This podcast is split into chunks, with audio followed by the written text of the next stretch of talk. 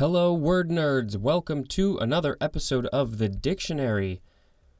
Is there anything interesting to talk about today? Uh, let's see. I recently got the four episodes from my friends in England, uh, and I edited them. They will be dropping on July 14th through 17th. So, a few days after this episode drops, uh, you will start to hear some other voices, and then it will go back to mine.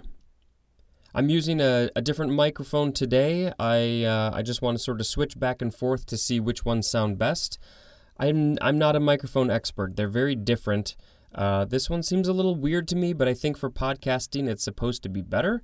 Uh, so we'll see. We'll see if you have any strong opinions. Let me know. Contact info uh, is in the episode details area. There's some links there. And of course, if you want to give me your money so I can do this forever and ever, please do that. There's a Patreon link. All right, first word for this episode is American chameleon. Two words. American is capitalized. I'm going to be saying the word American for every single word or phrase or whatever this episode and probably half or more in the next episode.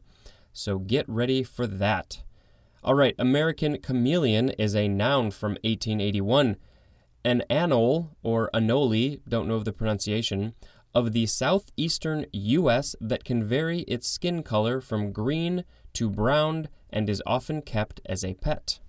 The scientific name is Anolis carolinensis. There's a picture of an American chameleon. It's a black and white drawing, and it just looks like a lizard with a big thing under its neck.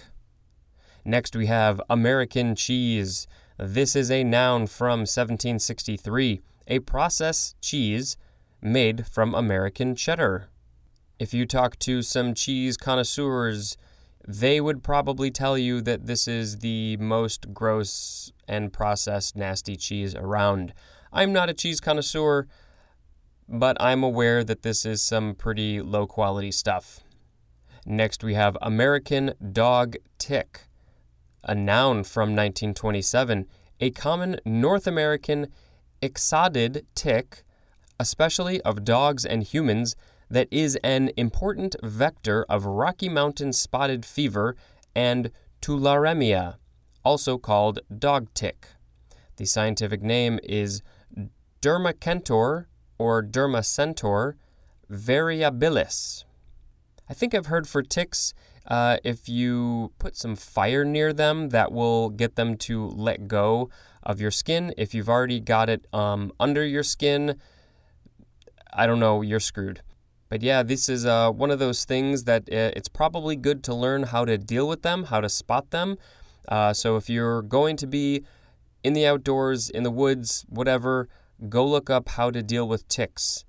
I think they probably have some good tips and tricks. I'm having rhymes come out of my mouth, and I can't think of something that rhymes with mouth. Next is American Dream. This is a noun. The D is often capitalized.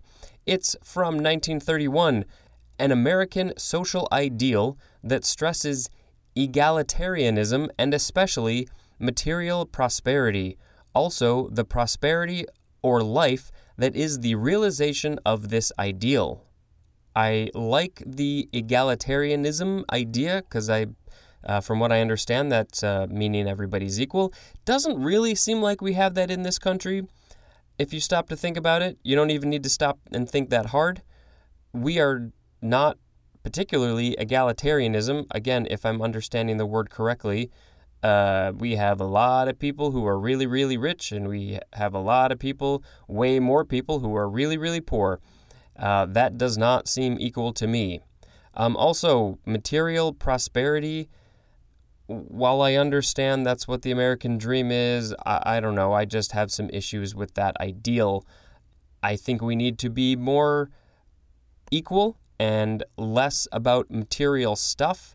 My wife and I are trying to get rid of our stuff, and we don't need it. It's just junk, and it's going to fill up the junkyards and the garbage dumps, and it's such a waste. we I think we all need to live a bit more simply in life. We don't need things. If this is the first time you're listening to an episode, uh, yeah, sometimes I bring up my personal feelings about stuff. So if you don't like that, sorry. I try not to do it too often or try not to talk about things too uh, lengthy.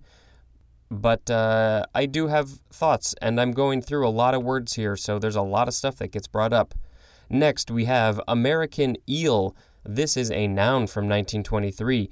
A yellow to greenish brown catadromous eel that is lighter below, has 103 to 111 vertebrae, is found in fresh and coastal waters along the Atlantic coasts of North America, and is held to spawn in or near the Sargasso Sea.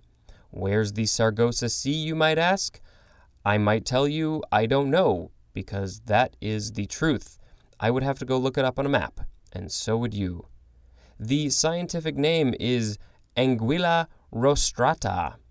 Pronunciation might be a little bit off there. I wonder why it has 103 to 111 vertebrae. Are there slightly different species of American eel, and some have more and some have less vertebrae? Don't know. Maybe sometimes they're just born with a slightly different amount of vertebrae. Next is American elm, ELM. This is a noun from 1785. A large elm with gradually spreading branches and pendulous branchlets that is common in eastern North America. They're also common in the Midwest because that's where I grew up and I still live and I was born on the street called Elmwood. There used to be a bunch of elm trees there, but they all had to be cut down because of Dutch elm disease. I'm pretty sure none of them are left. Next, we have American English, what I am speaking to you now. This is a noun from 1805. The English language as spoken in the U.S used especially with the implication that it is clearly distinguishable from British English, yet not so divergent as to be a separate language. That makes sense, but I have a feeling that the people in 1805 had no idea what American English would end up being like, and if they were to hear it today, they would probably be rolling over in their graves. Next, we have Americanese. A M E R I C A N E S E. This is a noun from 1870, and we just have the synonym American English. Next is American Foxhound, a noun from circa 1891, any of a breed of foxhounds developed in the U.S. that are smaller than the English foxhound, but with longer ears and a short, glossy coat, usually of black, tan, and white. Next is American Indian, the people our ancestors slaughtered. This is a noun from 1732, a member of any of the Aboriginal peoples of the Western Hemisphere, except often the Eskimos, especially an American Indian of North America and especially the U.S., compared to the word Native American. American Indian is also an adjective. Next, we have Americanization or Americanize. Both of those have S's, so they are the British variations of Americanization and Americanize with Z's. That's how it's spelled in American English. Next is Americanism. This has an ISM at the end. This is a noun from 1781. 1 a characteristic feature of American English, especially as contrasted with British English. 2. Attachment or allegiance to the traditions, interests, or ideals of the U.S. 3a. A custom or trait peculiar to America. 3b. The political principles and practices essential to American culture. Next is Americanist, with an IST at the end. This is a noun from 1881. 1. A specialist in American culture or history. 2. A specialist in the languages or cultures of the Aboriginal inhabitants of America. Next and last word for this episode Americanization. A M E R I C A N I Z A T I O N. This is a noun from 1853. 1. The act or process of Americanizing. 2. Instruction for foreigners as immigrants in English and in U.S. history, government, and culture. That will end this episode. Thank you very much for listening. I'm still trying to figure out what an end tag could be, so if you have any suggestions, please tweet me, email me, Facebook me, whatever. And until next time, this is Spencer reading the dictionary. Thank you and goodbye.